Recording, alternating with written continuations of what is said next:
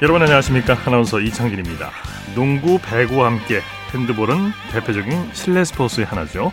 두산의 2020-2021 SK 핸드볼 코리아리그 남자부 정규리그 1위를 차지했습니다. 윤경신 감독이 지휘하는 두산은 오늘 중국 청주에서 열린 남자부 4라운드 상무와의 경기에서 26-24로 승리했는데요. 승점 29점을 획득한 두산은 남은 3경기 결과에 관계없이 정규리그 1위를 확정했습니다. 두산은 지난 2015 시즌부터 이번 시즌까지 6회 연속 정규리그 1위를 차지했는데요. 통합 우승에 도전하는 두산은 2, 3위간 플레이오프 승자와 챔피언 결정전을 치르게 됩니다. 통합 우승까지 달성할지 기대해 보겠습니다. 토요일 스포츠버스, 먼저 프로배구 소식으로 시작합니다. 스포츠 동아의 강산 기자와 함께합니다. 안녕하세요. 네, 안녕하세요. 오늘 남녀부 경기 각각 한 경기씩 열렸는데 경기장 분위기 어땠나요? 네, 경기 선수들이 오늘 굉장히 열심히 하는 모습이었고요. 사실 코로나19 때문에 최소 31일까지는 관중을 받을 수가 없는 지금의 상황입니다. 그렇죠. 배구 관계자들이 모두 하루빨리 관중들과 만날 수 있기를 바라고 있는 만큼 조금 거리두기 단계가 회복될 수 있도록 좀 방역을 위한 최선의 노력이 필요할 때입니다. 예, 남자부 경기부터 살펴보죠. KB손해보험이 현대캐피탈에게 역전승을 거뒀네요. 네, 오늘 천안에서 열린 남자부 경기에서는 KB손해보험이 현대캐피탈을 세트스코어 3-2로 꺾고 4연패에서 벗어났습니다. 네. 오늘 승리로 KB손해보험은 승점 42로 3위를 유지했고요. 현대캐피탈은 승점 25로 6위에 머물렀습니다. 요즘 풀세트 경기가 자주 나오는데 이 경기 도중 케이타 선수가 부상을 당했죠? 네, 사실 KB손해보험 입장에서는 아찔한 상황이었습니다. 예. 케이타가 3세트 3-3에서 서브를 하는 과정에서 허벅지 통증을 호소하면서 경기에서 빠졌는데요. 오늘 계속해서 마사지기를 허벅지에 대고 출전하겠다는 의지를 보이기도 했습니다. 예. 결국 1세트부터 5세트까지 모두 선발 출장하기는 했는데 4세트에서는 도중에 교체되면서 몸 상태가 완전치 않나 우려를 자아내기도 했습니다. 예. 자, 그런데 케이타 선수의 빈자리를 국내 선수들이 잘 메워줬죠? 그렇습니다. 오늘은 특히 세터 황태기가 다양한 공격 루트를 활용하면서 공격의 실마리를 풀었습니다. 네. 케이타의 반대편에서 19점을 따낸 김정호의 활약이 특히 돋보였고요. 그뿐 아니라 신예 정수용과 정동근, 김재휘가 9점, 박진호가 8점을 올리면서 전체적인 밸런스를 맞췄는데요. 네. 범실이 무려 36개에 달했지만 코트에선 공격수들을 모두 득점에 가담하는 포털백으로 위기를 돌파했습니다. 네. 자, 현대캐피탈은 다우디 선수가 맹활약했지만 역부족이었죠? 네, 현대캐피탈은 다우디가 양팀 최다이자 개인 한 경기 최다인 41점을 올리면서 공격을 이끌었고요. 네. 허수봉도 11점으로 힘을 보탰습니다. 그러나 2세트를 33-31로 따내며 잡은 흐름을 유지하지 못한 점이 못내 아쉬웠습니다. 예. 여자부 경기 살펴볼까요? 한국도로공사가 IBK 기업은행을 꺾고 드디어 3위로 올라섰네요. 네, 김천에서 열린 여자부 경기에선 도로공사가 IBK 기업은행을 세트스코어 3-0으로 완파했습니다. 네. 오늘 승리로 도로공사는 3연승으로 승점 27이 되면서 기업은행을 4위로 밀어내고 3위로 올라섰고요. 네. 기업은행은 3연패에 빠졌습니다. 네, 3-0 완승인데 한국도로공사 오늘 경기력이 아주 좋았죠? 네, 올 시즌 조직력 측면에선 정말 최고였다고 평가할 수 있는 경기입니다. 특히 1세트가 승부처였는데요. 1세트 10-10에서 정대영의 이동과 박정아의 연속 오픈 공격으로 13-10을 만들면서 흐름을 잡았고요. 네. 상대 추격도 24-23에서 배유나의 다이렉트 킬로 뿌리쳤습니다. 네. 2세트와 3세트에서는 상대 득점을 14점, 16점으로 묶으면서 편안하게 경기를 풀어갔는데요. 특히 3세트 막판 작전 타임 때 김종민 감독과 선수들이 마치 화목한 가족처럼 화기애애한 분위기를 연출하기도 했습니다. 네, 켈시와 박정아, 배유나 선수의 삼각편대의 활약이 좋았죠? 네, 외국인 선수 켈시가 블로킹 2개 포함 22득점, 공격 성공률 48.7%의 맹활약을 펼쳤고요. 박정아가 13점, 배유나가 9점, 정대영이 8점을 보태면서 공격에 힘을 보탰습니다. 네. 특히 오픈 토스에 강점이 있는 세터 이고은이 센터들의 속공과 이동도 적극적으로 활용하면서 한층 향상한 토스워크를 선보였습니다. 네, 비록 3-0으로 패했습니다만 IBK 기업은행 경기 내용은 그리 나쁘진 않았어요. 사실 1세트의 패배가 오늘 흐름을 내준 결정적인 요인이었는데요. 네. 외국인 선수 라자레바가 23점, 김주향이 10점을 따냈지만 다른 주축 선수들이 제기량을 발휘하지 못하면서 어려움을 겪을 수밖에 없었습니다. 네. 그러나 라자레바의 보조 옵션으로 김주향 선수가 어느 정도 활약할 수 있는지를 보여준 점이 오늘 경기의 수확이었습니다. 네. 자, 한국도로공사 김종민 감독 승리의 공을 선수들에게 돌렸네요. 네, 그렇습니다. 김종민 감독이 오늘 경기 후에 우리 선수들이 초반 1승 7패의 상황에서도 잘 견뎌주었고 세터 이고은도 지금보다 더 잘할 수 있는 선수고 더 과감하게 해야 한다. 우리는 더 잘할 것이라고 생각한다면서 선수들에게 힘을 불어넣었습니다. 네. 자, 어제 경기 도중에 GS칼텍스의 강소휘 선수가 부상을 당했는데 검진 결과 어떻게 나왔습니까? 네, 강소휘 선수의 검진 결과부터 말씀드리자면 2주에서 3주간 출전이 불가능하다는 결과가 나왔는데요. 그렇군요. GS칼텍스는 선수들이 줄부상으로 어려움을 겪고 있죠. 센터 한수지와 권민지가 나란히 발목 부상과 손가락 부상으로 이탈한 가운데 예. 강소휘도 어제 3세트 후반 발목 부상을 당하면서 그야말로 비상이 걸렸습니다. 네. 특히 26일 흥국생명을 상대로 벌일 선두 추격에 관심이 쏠리고 있었는데 예. 지금은 의외의 변수에 발목이 잡힌 모양새입니다. 네, 팀 성적은 좋은데 선수들이 좀 무리를 하지 않았나 싶은 생각이 드네요. 네. 자, V리그 내일 경기 일정 관전 포인트 짚어주시죠.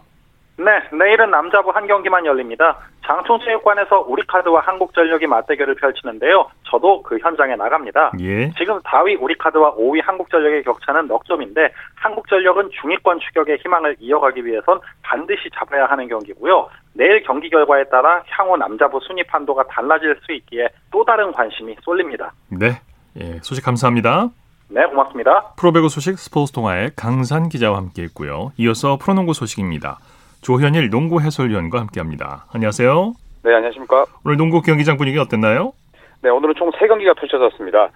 순위 싸움이 치열하게 전개돼서 그런지 3경기 모두 다 아주 치열한 접전이 펼쳐졌습니다. 예. 잠실에서는 현대모비스가 삼성을 꺾고 5연승을 거뒀네요. 네, 현대모비스의 기세가 무섭습니다. 최근 부진에 빠진 서울 삼성을 81-66으로 꺾고 단독 2위로 올라섰습니다. 네. 오늘 현대모비스는 이 승리 이외에도 또 접경사가 있었는데요.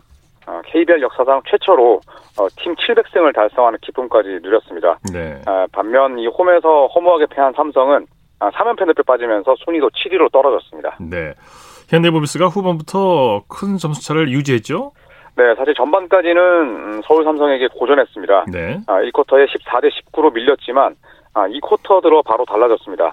2쿼터에만 28점을 몰아치면서 전반을 42-37, 5점 차로 앞섰고요. 또 현대모비스의 올 시즌은 경기 종료가 가까워질수록 더 강해지고 있습니다. 오늘도 3쿼터 이후에 압도적인 경기를 펼쳤는데요. 장재석과 순롱, 또 함지훈 선수가 인사이드로 완벽히 장악했고 또 외곽에서는 최진수, 서명진 선수의 야투가 터지면서 결국 15점차 승리로 마무리했습니다. 네, 선수의 득점 상황 전해주시죠. 네, 오늘 현대모비스는 선수들의 고른 활약이 돋보였지만 예. 특히 빅맨들의 역할이 훌륭했습니다. 장재석 선수가 14득점을 올렸고요. 그리고 장재석 선수의 골밑 파트너인 함지훈 선수가 13점을 올렸습니다. 예.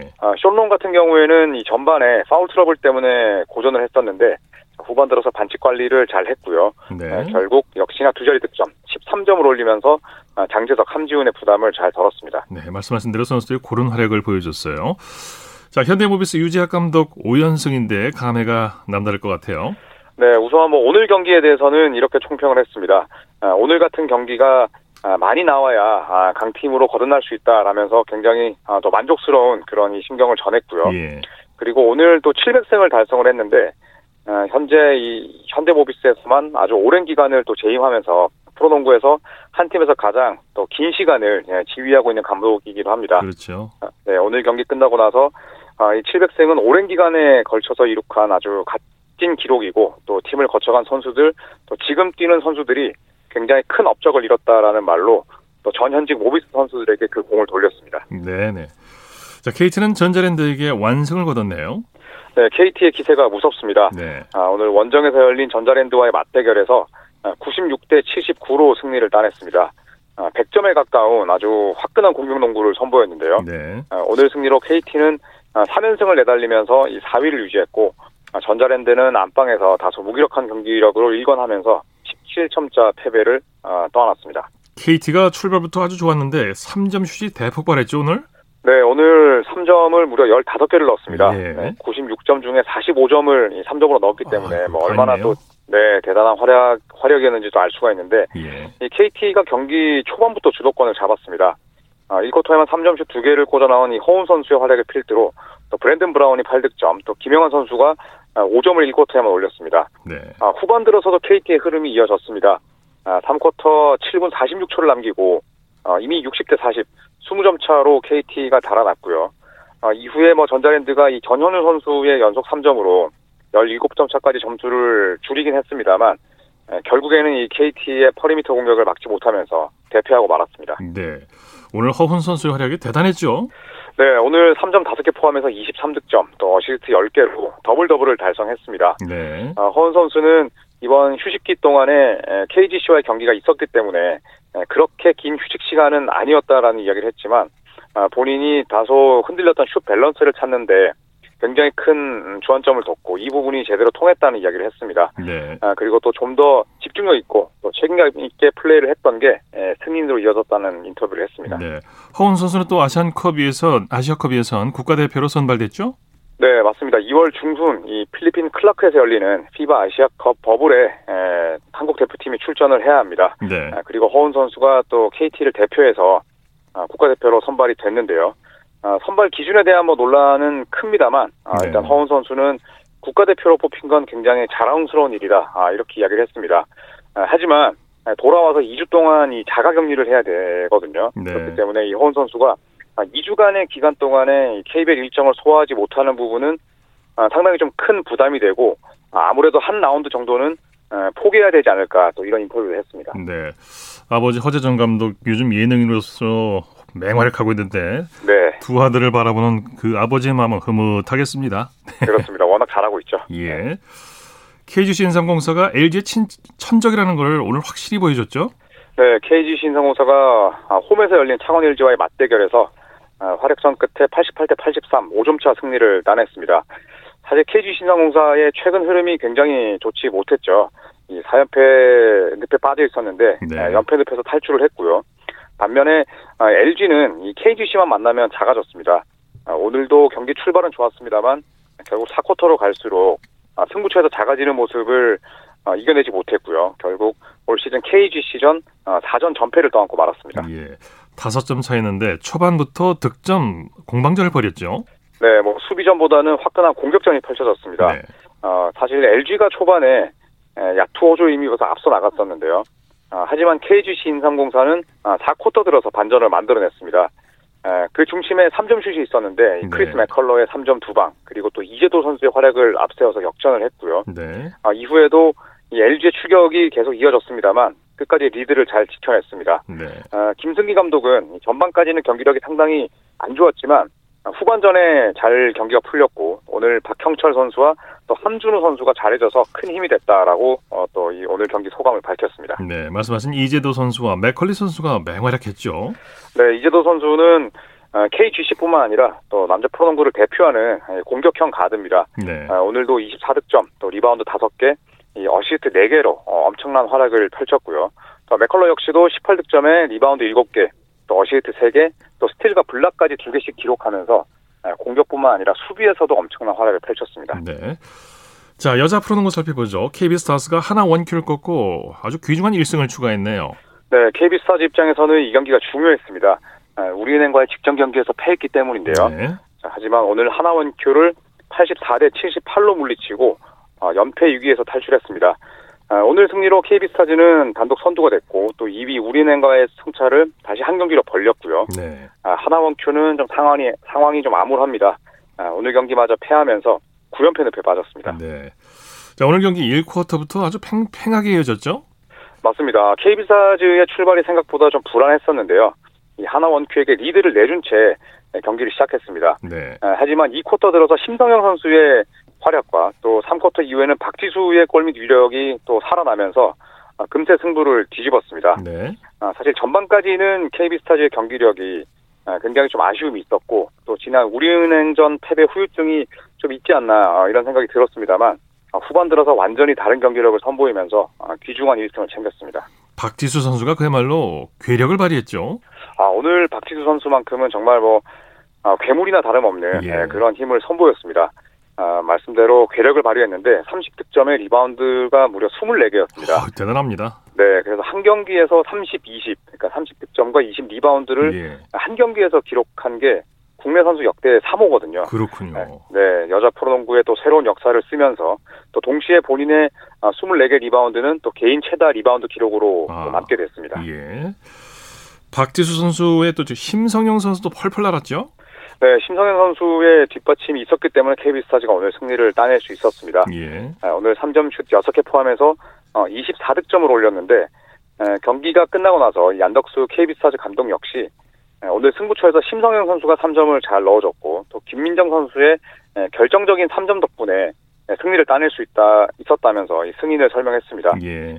심성현 선수의 꾸준한 활약이 또 KB스타즈가 1위를 달리는데 아주 큰 힘이 되고 있습니다. 예. 프로농구 내일 경기 일정과 관전 포인트 짚어주시죠. 네, 내일 남자 프로농구는 총 4경기가 열립니다. 하위권에 처져 있는 원주 DB가 전자랜드를 상대하고요. 또 최근 들어서 가장 뜨거운 팀인 전주 KCC가 이 하위권으로 처진 SK를 만납니다. 네. 또 그리고 부산 KT와 창원 LG가 경상도 라이벌전을 펼치고요. 또 팀 700승을 달성한 울산 현대모비스가 치열한 순위 싸움을 벌이고 있는 고양 오리온과 한판 대결을 벌일 예정입니다. 네, 소식 감사합니다. 네, 고맙습니다. 프로농구 소식 조현일 농구 해설위원과 정리했습니다.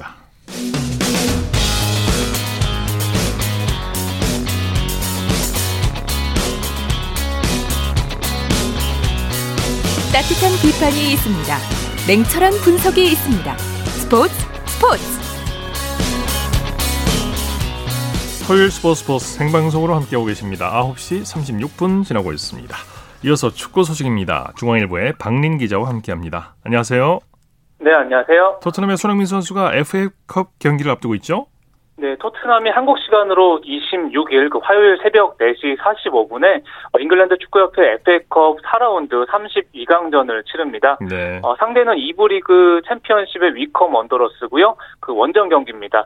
위컴 구단은 최근에 코로나19 확진자가 발생해서 그 리그 경기는 연기했거든요. 예. 다행히 위컴 구단의 상황이 좀 나아지면서 또 이번 경기는 예정대로 또 치러질 전망입니다. 네. 손흥민 선수가 지난 18일에 프리미어리그 공격 포인트 100개를 달성했는데요. 이후에 오랜만에 푹 쉬었네요. 네, 맞습니다. 셰필드 유나이티드전에서 코너킥으로 도움을 올렸고요. 예. 2015년에 토트넘에 입단한 후에 65골 35도움, 아시아 선수 최초로 프리미어리그 공격 포인트 100개를 달성을 했습니다. 네. 사실 토트넘이 올 시즌 프리미어리그, 유로파리그, 또 리그컵, FA컵까지 소화하면서 굉장히 강행군을 이어갔는데요. 네. 손흥민 선수가 정말 말씀하신 대로 푹 쉬고 8일 만에 또 경기를 또 준비하게 됐습니다. 네. 자, 상대팀이 위컴인데 어떤 팀인지 소개해 주시죠. 네, 지난 시즌에 창단 133년 만에 처음으로 2부 리그로 승격을 했는데요. 네. 올 시즌에 24팀 중에 최하입니다. 그래도 이 팀이 컵 대회에서는 좀 강한 모습을 보여줬거든요. 네. 2000-2001 시즌에는 FA컵 4강에 올랐고, 2006-2007 시즌에는 리그컵 4강에 오른 적이 있어서 일단 토트넘 입장에서 또 방심은 또 금물입니다. 네, 손흥민 선수가 예전에 위컴을 상대로 원맨쇼를 펼쳤었어요? 네, 맞습니다. 2017년 1월이었습니다. FA컵 32강전에서 토트넘과 위컴이 맞붙었는데요. 당시에 토트넘이 전반에 0대2로 끌려가다가 4대3 역전승을 거뒀는데 당시에 손흥민 선수가 첫 골 그리고 종료 직전에 결승골을 넣었고요. 특히 네. 설날 연휴라서 손흥민 선수가 또 국내 팬들을 향해서 또 세배 세레머니를 올렸던 또 이런 경기를 치른 또 기억도 있습니다. 네. 손흥민 선수가 FA컵 64강전에서는 나서진 않았죠. 이번 32강전은 나서게 될까요? 네, 앞서 64강전에서 8부 리그 마린 FC전에서는 벤치에서 경기를 지켜봤고요. 네. 팀은 5대0으로 이겼습니다. 토트넘의 모리뉴 감독이 아무래도 위컴이 2부 팀이다 보니까 손흥민과 케인을 좀 아끼고 비니시우스라든지 모우라, 베일 같은 선수들을 먼저 선발로 내보낼 수 있고요. 한편으로는 또 모리뉴 감독이 승리를 위해서 손흥민 선수를 또 선발 출전시킬 가능성도 있습니다. 네, 모리뉴 감독이 기자회견에서 손흥민 선수에 대한 신뢰를 내비쳤다고요? 네, 최근에 케인과 비니시우스를 또 뒷받침할 공격수로 사우스햄프턴의 잉스 영입설이 나오고 있거든요. 네. 그런데 모리뉴 감독이 우리는 세 번째 스트라이커는 필요 없다. 세 번째 스트라이커 손흥민이 있기 때문이다. 또 이렇게 말을 했는데요. 예. 일단 손흥민 선수가 측면 공격수로 나서고 있지만 최전방까지 또 소화할 수 있어서 굳이 보강도 필요 없고요. 모리뉴 감독이 또 손흥민 선수를 향한 또 신뢰가 강하다는 것도 느낄 수 있는 발언이었습니다. 예.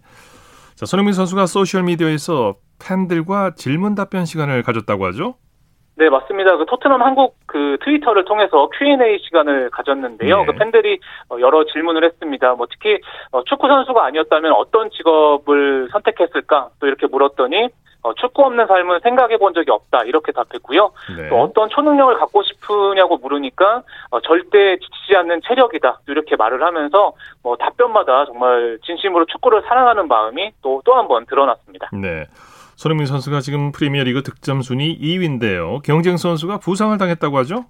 네, 현재 12골로 공동 2위고요. 그 선두 리버풀의 살라와 한 골 차입니다. 그 네. 반면에 레스터시티의 제이미 바디가 11골로 공동 4위인데요. 이 선수가 탈장 수술을 받으면서 몇 주 동안 또 경기에 나서지 못하게 됐습니다. 네, 살라도 요즘 골 침묵 중인데.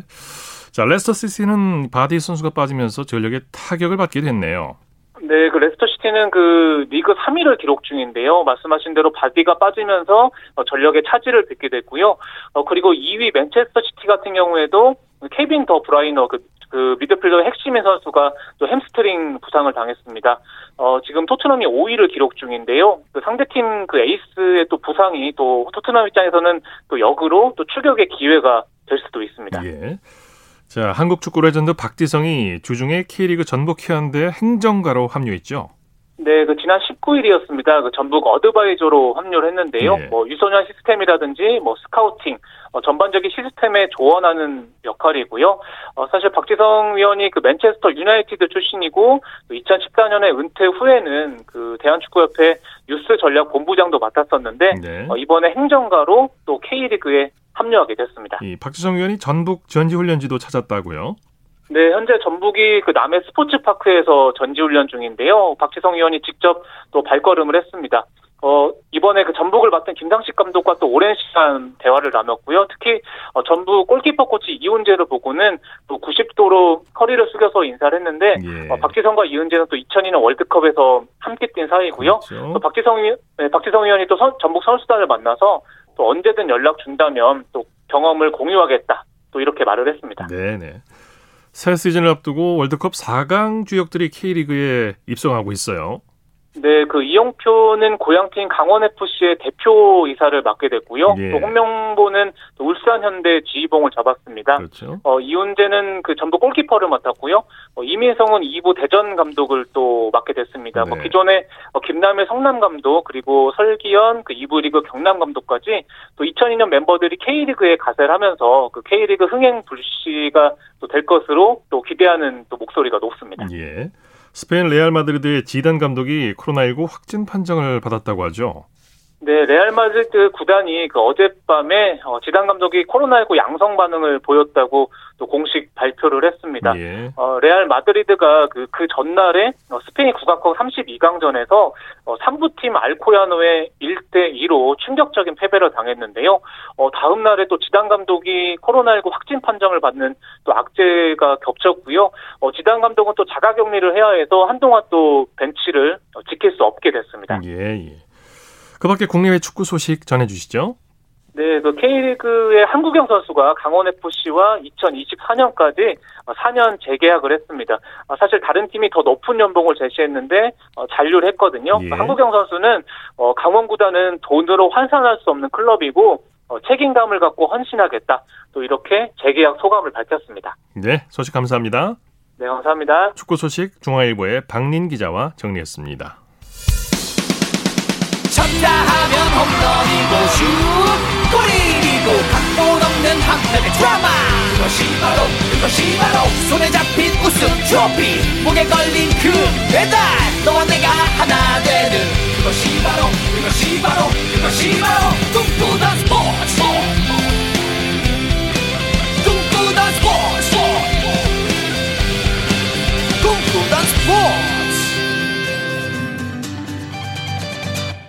토요일 스포츠 생방송으로 함께하고 계십니다. 9시 44분 지나고 있습니다. 이어서 우리에게 환희와 감동을 안겨준 스포츠 스타들의 활약상을 살펴보는 스포츠를 빛낸 영웅들 시간입니다. 정수진 리포터와 함께합니다. 어서 오십시오. 네, 안녕하세요. 자, 오늘은 누굽니까? 네, 지난 16일 한국 배드민턴 국가대표팀은 태국 방콕에서 열린 세계 배드민턴 연맹 태국 오픈에서 동메달 5개를 획득했는데요. 네. 지난해 전형 오픈 이후에 10개월 만에 참가한 국제대회였습니다. 오랜만에 실전 무대에서 실력을 점검을 한 건데요. 금메달은 아니었지만 5개 팀이나 준결승에 진출을 하면서 절반의 성공을 거뒀다고 할 수 있겠습니다. 네, 오늘 배드민턴 영웅 누굽니까? 네, 배드민턴 종목을 빛낸 영웅들 중에서 이용대의 이야기를 전해드리려고 합니다. 예.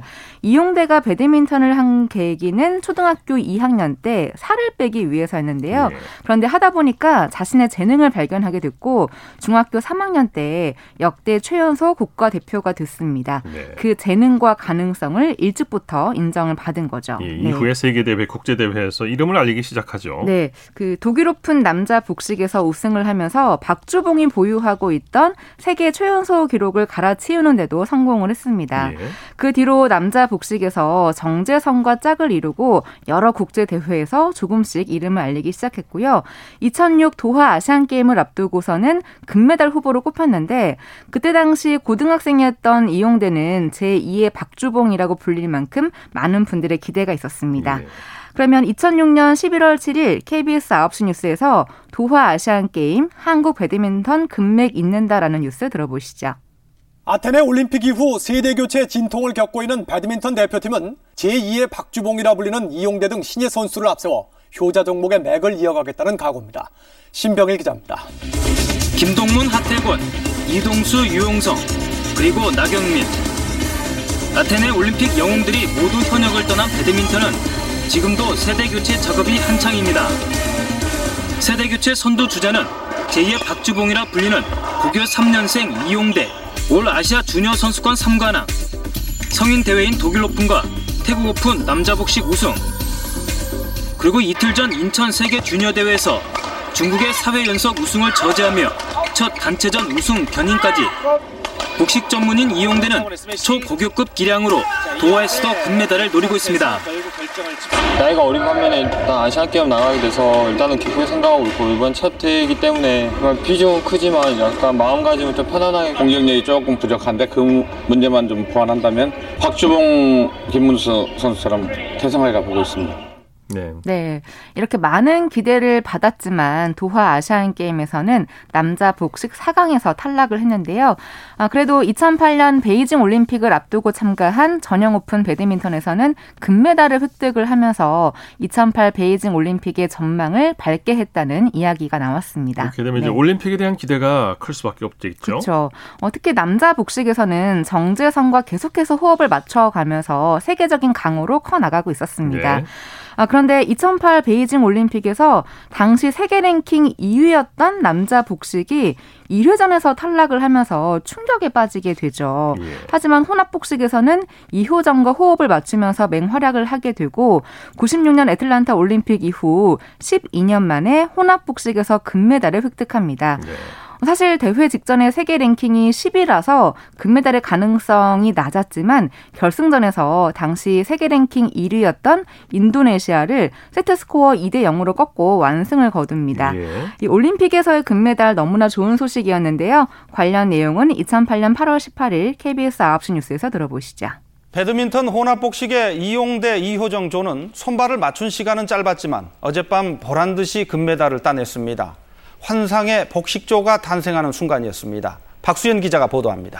낙해서 들어줘야죠. 장신 이효정의 타점 높은 네트 플레이, 이용대의 강한 후위 공격,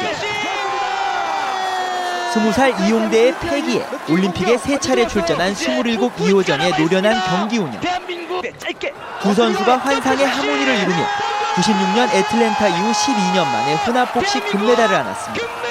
그리고 서준이 나도 저를 편안하게 해주려고 게임에서도 너무 파이팅해주고, 그러다 보니까 제가 게임에서 너무 편하게 게임을 할 수 있었던 것 같아서 이렇게 금메달 딸 수 있었던 것 같습니다. 지난해 7월 본격적인 조를 이룬 이용대와 이효정은 지난해 말 출전한 국제대회에서 모두 초반 탈락하며 불안하게 출발했습니다. 하지만 올해 1월 말레이시아 오픈에서 세계 랭킹 1위 인도네시아 팀을 꺾고 준우승을 차지했고, 코리아 오픈에서도 우승하면서 팀워크를 다져나갔습니다. 네. 네. 그리고 이때 많은 분들이 기억하시는 윙크 세리머니가 나옵니다. 네, 네, 네. 우승이 확정되자 이 카메라를 향해서 윙크를 날렸는데요. 이 세리머니로 많은 분들, 특히 여성 팬들의 인기를 얻게 되죠. 그렇죠. 예, 저도 네. 중계방송 보고 있다가 저를 향해서 윙크를 하길래 네. 너무 놀라면서도 설렜던 그런 기억이 있는데요. 윙크보이라고 하는 별명을 갖게 해준 이 세리머니에 대한 뉴스도 들어보시죠. 2008년 8월 18일 KBS 9시 뉴스에서 나왔던 여심 사로잡은 이용대 금빛 윙크라는 뉴스입니다. 배드민턴 혼합복식에서 우리나라에 값진 금메달을 안긴 20살의 청년 이용대가 잘생긴 외모와 뛰어난 실력으로 새로운 스타 탄생을 예고하고 있습니다. 박선호 기자가 소식 보도합니다. 살짝 넘겼고 이용대가 강력한 스매싱으로 혼합복식에서 12년 만에 금메달을 따내는 순간입니다. 코트 위에 누워 기쁨을 만끽하던 이용대. 카메라를 향해 윙크까지 날리며 많은 여성 팬들을 설레게 했습니다.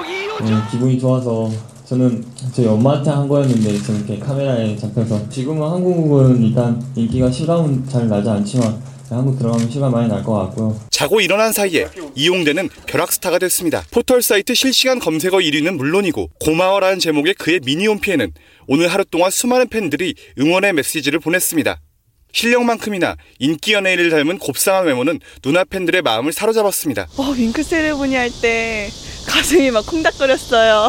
훈훈한 동생이 있으면 참 좋겠는데 앞으로 좋은 활약 계속 기대해볼 만할 것 같습니다. 박주범과 김동문의 뒤를 이어 한국 배드민턴을 이끌어갈 기둥인 이용대. 4년 뒤 다시 한번 그의 금메달 윙크를 볼 수 있길 모두가 기대하고 있습니다. 네, 네. 준비된 세레모니가 아니었나 싶은데 아마 이 시기에 이용대 선수 구름 위를 둥둥 떠다니는 그런 기분이었을 거예요. 네, 사실 이 세리머니가 예정돼 있던 건 아니었고요. 앞에 카메라가 보이길래 즉흥적으로 한 건데 네. 그 카메라가 메인 전광판과 연결되는 카메라인지는 나중에 알았다고 합니다. 네. 네. 4년 뒤 이 세리머니 2012 런던 올림픽에서 다시 봤으면 참 좋았을 텐데 네. 금메달과는 연이 없었죠? 네. 그 하정은과 호흡을 맞춘 혼합 복식에서는 8강 진출에 실패했고요. 정재영과 함께한 남자 복식에서는 결승 진출에는 실패했습니다. 지만 동메달을 획득하면서 자신의 두 번째 올림픽 메달을 목에 걸었습니다. 예.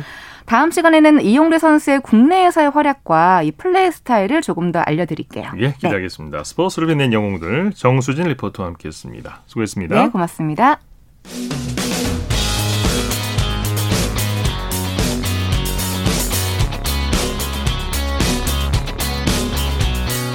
따뜻한 비판이 있습니다. 냉철한 분석이 있습니다. 스포츠 이어서 한 주간의 해외 스포츠 소식 정리합니다. 월드스포츠 연합뉴스 영문뉴스부의 유지호 기자와 함께합니다. 안녕하세요. 네, 안녕하세요. 메이저리그의 전설적인 홈런왕 헨리 행쾌런이 세상을 떠났네요. 네, 그렇습니다. 우리 시간은 오늘 새벽 86세의 나이로 세상을 떠났다는 이 소식이 미국에서 전해졌는데요. 헨리 에런 선수는 23시즌 동안 총 3,298경기에 출전해서 755개 홈런을 날렸는데 이 기록이 사실 33년간 역대 1위 기록으로 남았었습니다. 네. 이 밖에 통산 최다 타점, 최다 장타, 최다 루타 기록도 갖고 있고요. 또 25번이나 올스타에 뽑혔던 전설적인 선수인데요. 또 20년 연속 20개 홈런 이상 때려낸 꾸준함의 상징이기도 했습니다. 네. 또 이제 어린 시절 가난과 인종차별을 극복하고 최고의 자리에 오르면서 이 미국의 영웅으로도 추대가 됐고요. 또 1982년에는 압도적인 지지를 받고 명예의 전당에도 들어갔던 에런 선수인데 사실 이 야구 선수뿐만 아니라 이 한 흑인 인권 운동 활동도 하면서 꾸준히 하면서 이 야구 선수뿐만 아니고 이제 미국 전반 사회에 걸친 아주 큰 영웅으로 추대받았던 선수였죠. 예예.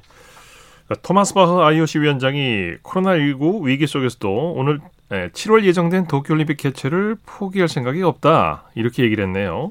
네, 바흐 위원장이 지난 21일 일본 교도통신과 인터뷰에서 지금 단계에서는 도쿄올림픽이 열리지 않을 것이라고 믿을 이유가 전혀 없다고 말했고요. 네. 또 이른바 이제 플랜 B, 대안도 생각하지 않는다고 했습니다. 네. 바흐 위원장은 IOC는 안전한 올림픽 개최를 위해 보다 유연해질 준비가 돼 있고 사람들의 생명을 보호하기 위해서는 희생이 필요할 수 있다고 했는데요. 이 발언을 두고 IOC가 올림픽 관중 규모를 축소할 수 있다는 것을 이 가능성을 제시한 것이라는 해석도 나왔습니다. 네. 그런데 바흐 위원장 인터뷰 직후에 일부 일본 내부에선 이미 올림픽 개최 포기를 결정했다 이런 외신 보도가 나왔어요.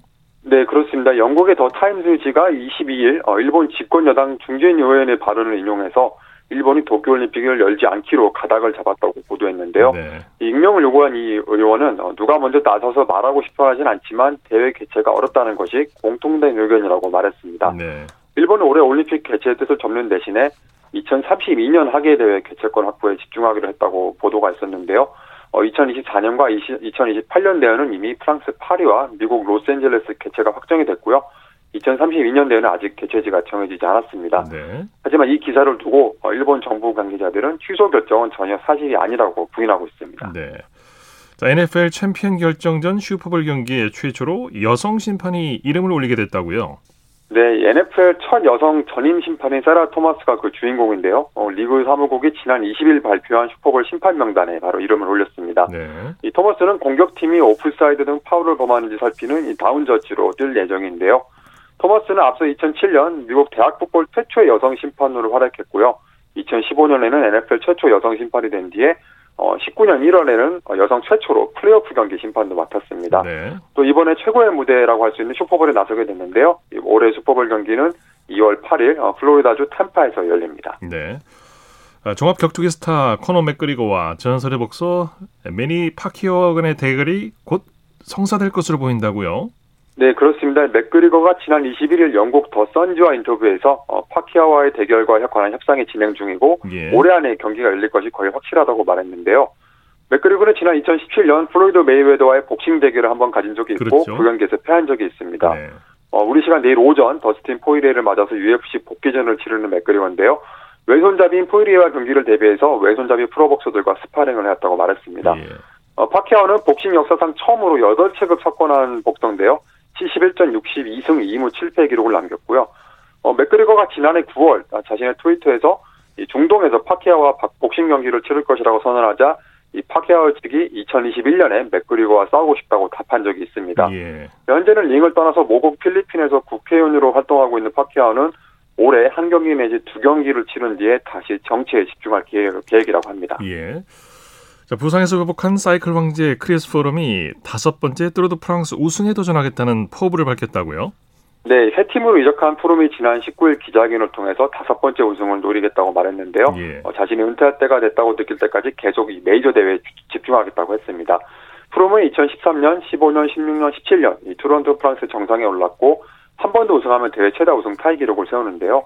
그는 앞서 2019년 6월 대회 답사 중에 이 충돌 사고로 당해서 큰 부상을 당했는데 예. 지난 시즌에는 무릎에 박힌 나사 때문에 고통스러웠다고 털어놨습니다.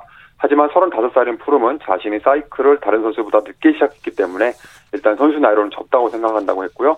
이 투르 드 프랑스 외에도 지로 디탈리아, 또 부엘타 에스파냐 등 이 그랜드 투어 대회에서 우승에 도전하겠다고 했습니다. 예, 소식 감사합니다. 네, 감사합니다. 월드스포츠 연합뉴스 영문뉴스부의 유지호 기자와 함께했습니다. 스포츠 오늘 준비한 소식은 여기까지고요. 내일도 풍성한 스포츠 소식으로 찾아뵙겠습니다. 함께해 주신 여러분 고맙습니다. 지금까지 아나운서 이창진이었습니다. 스포츠.